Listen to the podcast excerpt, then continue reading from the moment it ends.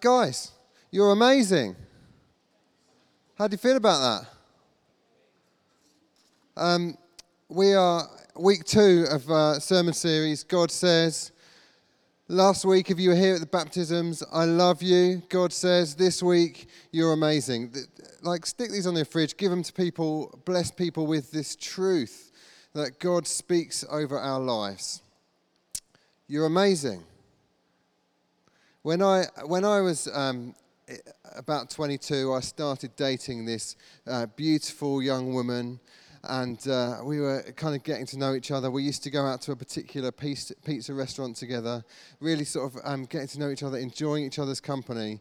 And then one week, I sent her a text that said this: "Maybe you don't realise how amazing you are. I do." Ah, oh, isn't that nice? She let me marry her. Hooray. Yeah. But the thing is that I think she kind of needed a bit of reminding about just how amazing she is. And I wonder if that's true for you today. Do you feel like you are completely incredible, that you are an amazing person? Because I believe that every single person that is here, no matter where you're at, where you've come from, what's going on in your life today, you are amazing. And again, there's a bit of a backdrop to this, isn't there? I've got a sneaking suspicion that half of us don't really believe that we're amazing. In fact, we kind of believe the opposite. And we're struggling perhaps with our self-esteem and how we really feel about ourselves, that we're battling in that area. If you do a search on the book section of Amazon, then you will find that there are 50,000 books that you can read, all about self-esteem. I think this is a bit of a crisis that's going on today, that we just don't believe in ourselves enough. I mean, my favourite book was called, on the Amazon search, was called Boosting Self-Esteem for Dummies. I mean, like, come on, authors. If you're going to try and boost my self-esteem, don't begin by calling me a dummy.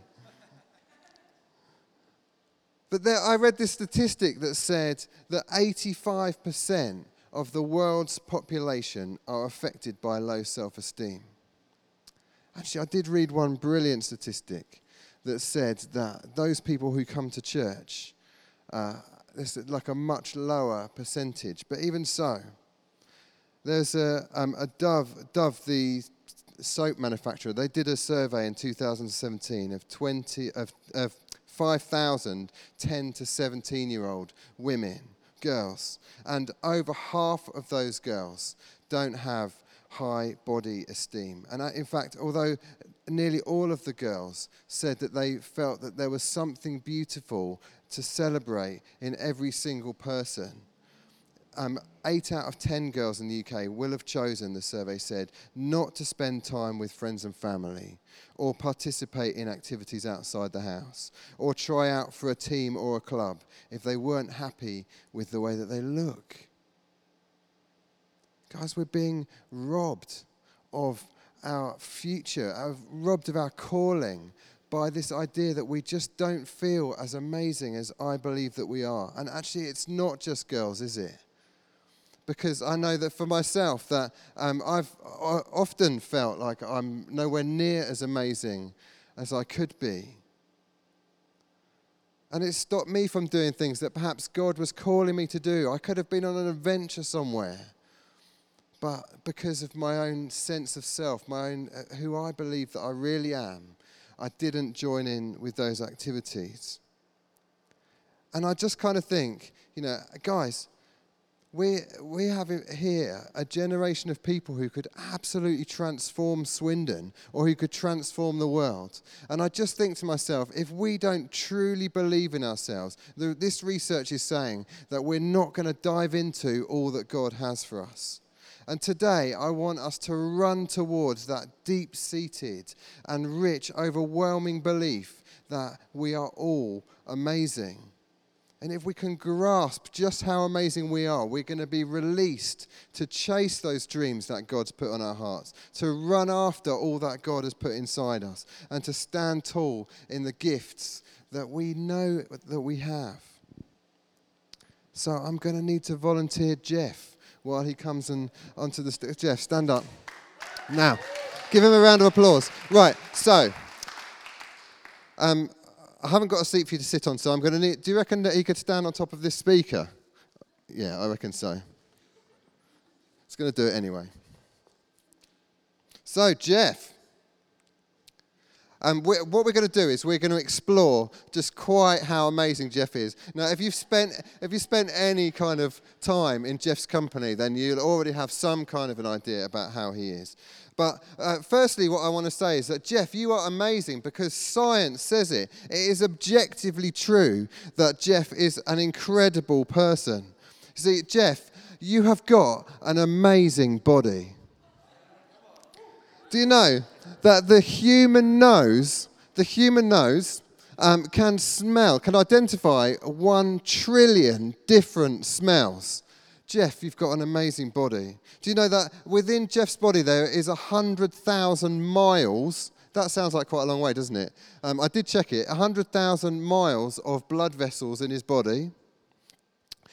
That the human eye, obviously he's wearing glasses, but generically speaking, the human eye is 576 megapixels worth. If his eye was a digital camera, it would be 576 megapixels, which is actually 10 times better than the best commercially available digital SLR camera. If you're a camera buff, you'll know all about that kind of thing.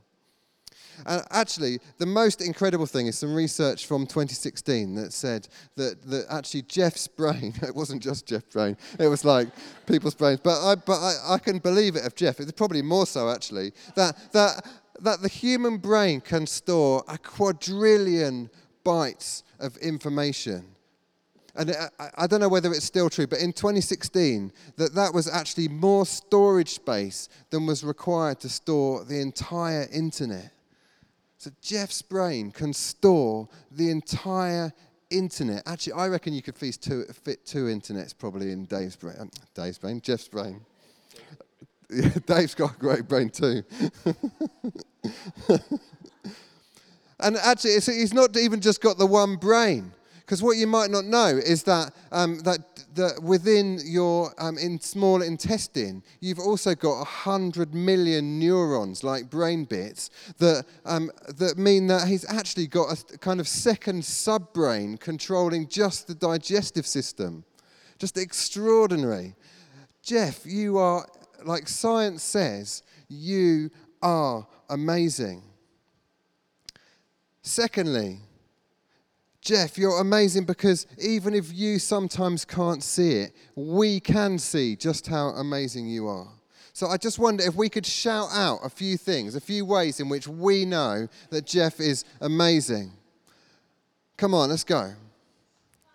He's kind. Jeff is super kind. What else can we say about him that makes him amazing? He can sing. He's a great leader. Yeah, Jeff's a great leader. How else is Jeff amazing? He's trustworthy, yeah. Super clever, yeah. How else is Jeff amazing? One more thing, come on. Yeah. Jeff is really humble, even if he does say so himself. Jeff, you're part of the family here. And our job as the church family here is to sometimes when you don't feel like you're amazing, it's for us to tell you that, Jeff, we all think you're amazing. Science says you're amazing. But even if science didn't say you're amazing, we know you and we think you are amazing. And some of you might be here today thinking, actually, if you were to put me up on there, nobody would say anything nice about me. Or, yeah, or maybe they'd say some things, but they also know the bad things about me. No, let me tell you, I think we could put every single one of you on top of that speaker there, and we would be able to think of 1 billion reasons why you're the most amazing person. Every single person here is amazing, and we would love to tell you. Actually, afterwards, if you are kind of thinking, actually, I don't think I'm amazing, come and find me. I will gather a bunch of people, and we will tell you why you are amazing. Thirdly, Jeff, you're amazing because God says it. And that truth is peppered all the way through the Bible. You are, the Bible says, fearfully and wonderfully made. You're of great value. You're chosen. You're royal. You're holy. You're a steward of God's grace. You're called to his glory. You're blameless, adopted into Christ, God's workmanship, created for good things. So loved, Jeff, that God sent Jesus to die for you. You're a loved child of God. He rejoices over you with singing. You're his possession. You're a child of the light. You're the light of the world, a city on a hill. You're a saint, his servant, his witness. You're victorious. You're a citizen of heaven. You're an ambassador for Jesus. And Jeff, the Father, runs towards you because he loves you so much. You are amazing. God says, and he always means what he says, you are amazing. Let's give Jeff a round of applause, shall we? Yes, yes, Jeff. One of the deep joys about today has just been like picking somebody that I think, yes, that person's amazing. Why don't we all tell them they're amazing? What a brilliant thing to be able to do. So, you're all amazing. Perhaps you're beginning to believe me now when I tell you that you're amazing. But the thing is, I don't believe that being amazing is just an adjective. It's not just something that describes who you are. Being amazing is a job description. You are all individually called, in all of the circumstances where you are, to be amazing. We're going to read from the Bible, from Genesis chapter 1, verse 27. So God created mankind in his own image. In the image of God, he created them. Male and female, he created them. God blessed them and said to them, "Be fruitful and increase in number. Fill the earth and subdue it. Rule over the fish in the sea and the birds in the sky and over every living creature that moves on the ground." Then God said, "I give you every seed-bearing plant on the face of the whole earth, and every tree that has fruit with seed in it. They will be yours for food. And to all the beasts of the air, and all the birds in the sky, and all the creatures that move along the ground, everything that has the breath of life in it, I give every green plant for food." And it was so. God saw all that he had made, and it was very good. And there was evening, and there was morning, the sixth day. So this is probably, to some of us, a really familiar passage. We know that in the story of creation that's recorded in the Bible, that there are 5 days, and every day something new happens. That in the beginning there was it was dark, but then there was light and sky and land and sea and plants and trees and sun and moon and stars and creatures in sea and on the heavens. And then on the sixth day, he creates mankind. And it's like throughout the week, there's this building crescendo of escalating extraordinary things that God's creating, until on the sixth day, right at the crescendo, at the climax of the whole week of creation, it is us that God creates. We are amazing because we are sitting at that pinnacle of the week of creation. And at that very moment that we are created, God says that he makes us in his image. Now, the Old Testament's written in Hebrew and the New Testament's written in Greek. And there's this word that is translated image in there. We're created in God's image. And it's the word tselem, which is a bit like if you take what Hannah says I should do with my guitars, sell them, and add a bit of a hi-hat to the beginning. So you get a tss at the beginning, right? So it's sell them. Can you turn to the person next to you and say, you are God's sell them? Okay, so there's a couple of things that I just want to look at about this word Selim. The first is this, that the whole of creation is looking at you to try and understand what God is like.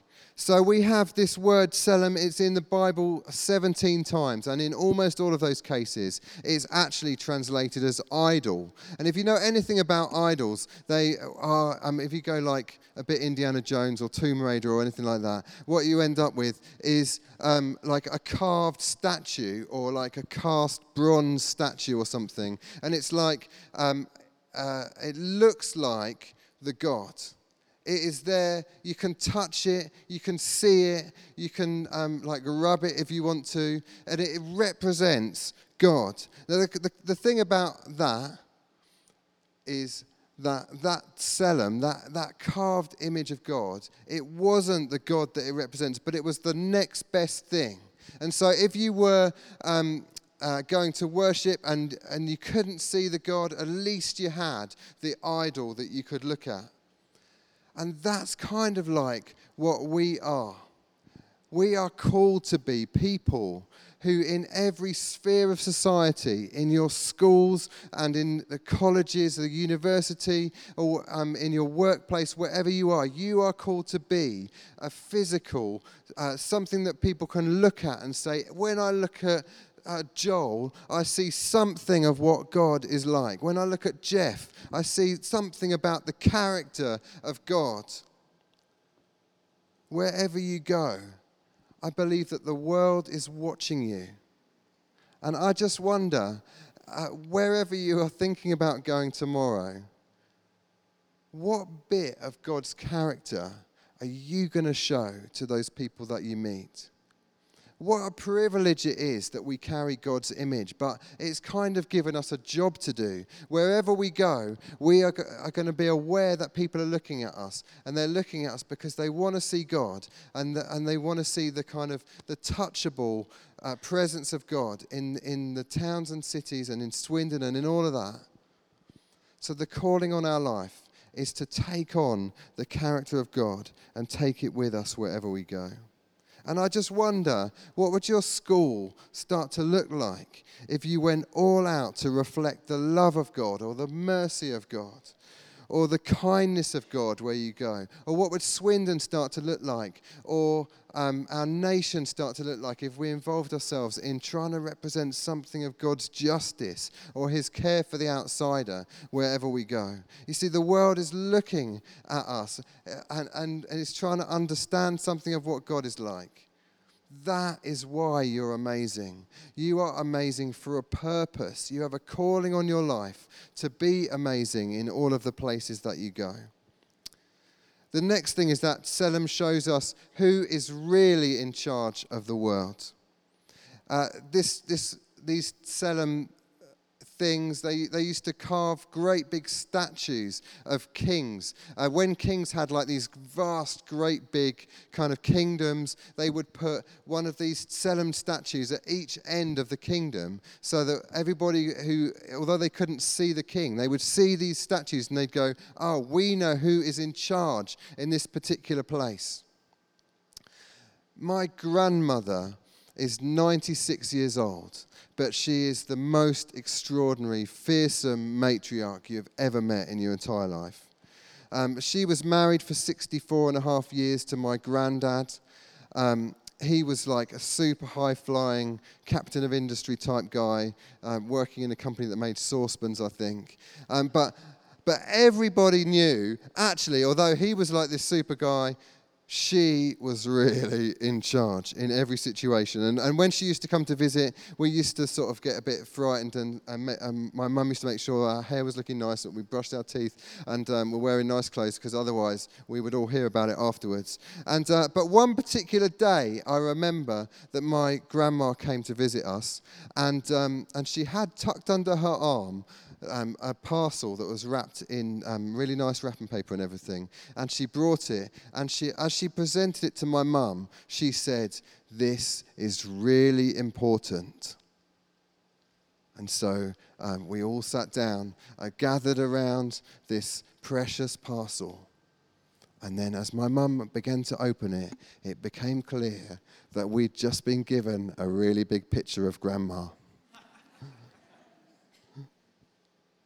And she said, "You are to hang this in pride of place." So we put it in the loo.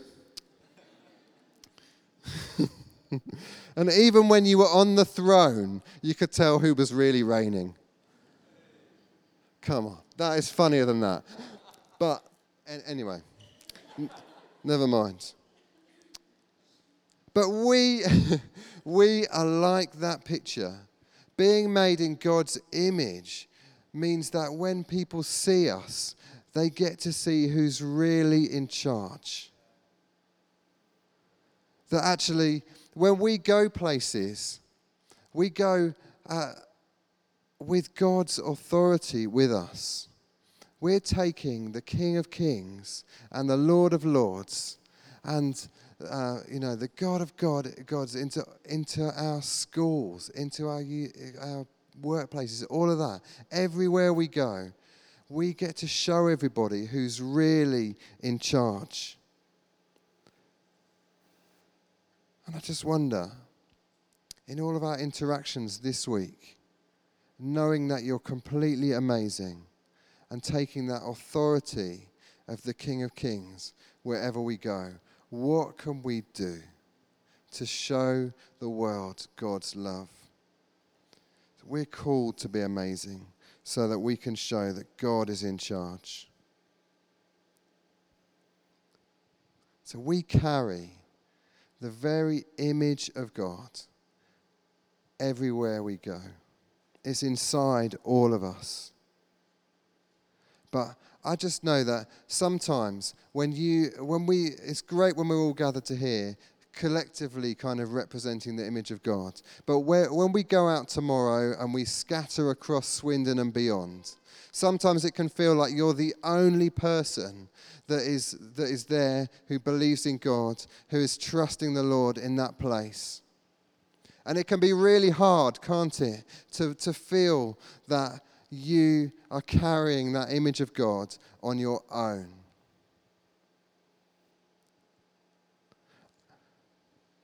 What I want to say is that if you can grasp somewhere deep within you, if you can know in your knower just how amazing you are and just how called you are, then I really believe you can step up and step into everything that God has for you. That you can throw off the shackles of kind of self-esteem and start to esteem yourself by what God says about you. That you can be kind of God-esteemed rather than self-esteemed. And you can rely on Him to live the life that God's calling you to do.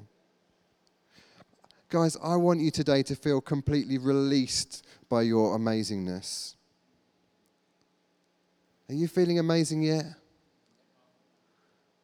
See, I can just see from here just how amazing you are. I'm so excited by what God's going to do with you guys in the room. As you leave here, as you scatter tomorrow. Wouldn't it be great if next week we all come back with stories of how God has released us and set us free from feeling like we're not good enough to do the things that God's asking us to do? We're going to pray in a minute. But I just wonder, are you ready to be amazing wherever you go? What is it that God's calling you to do that perhaps you have been worried before about that you're not good enough for, or that your self-esteem is holding you back? I really believe that this afternoon God wants to, by His Holy Spirit, empower us to give us a new sense of just how amazing we are, and to use that to call us into the most vulnerable people, to the people who really need to know God's love.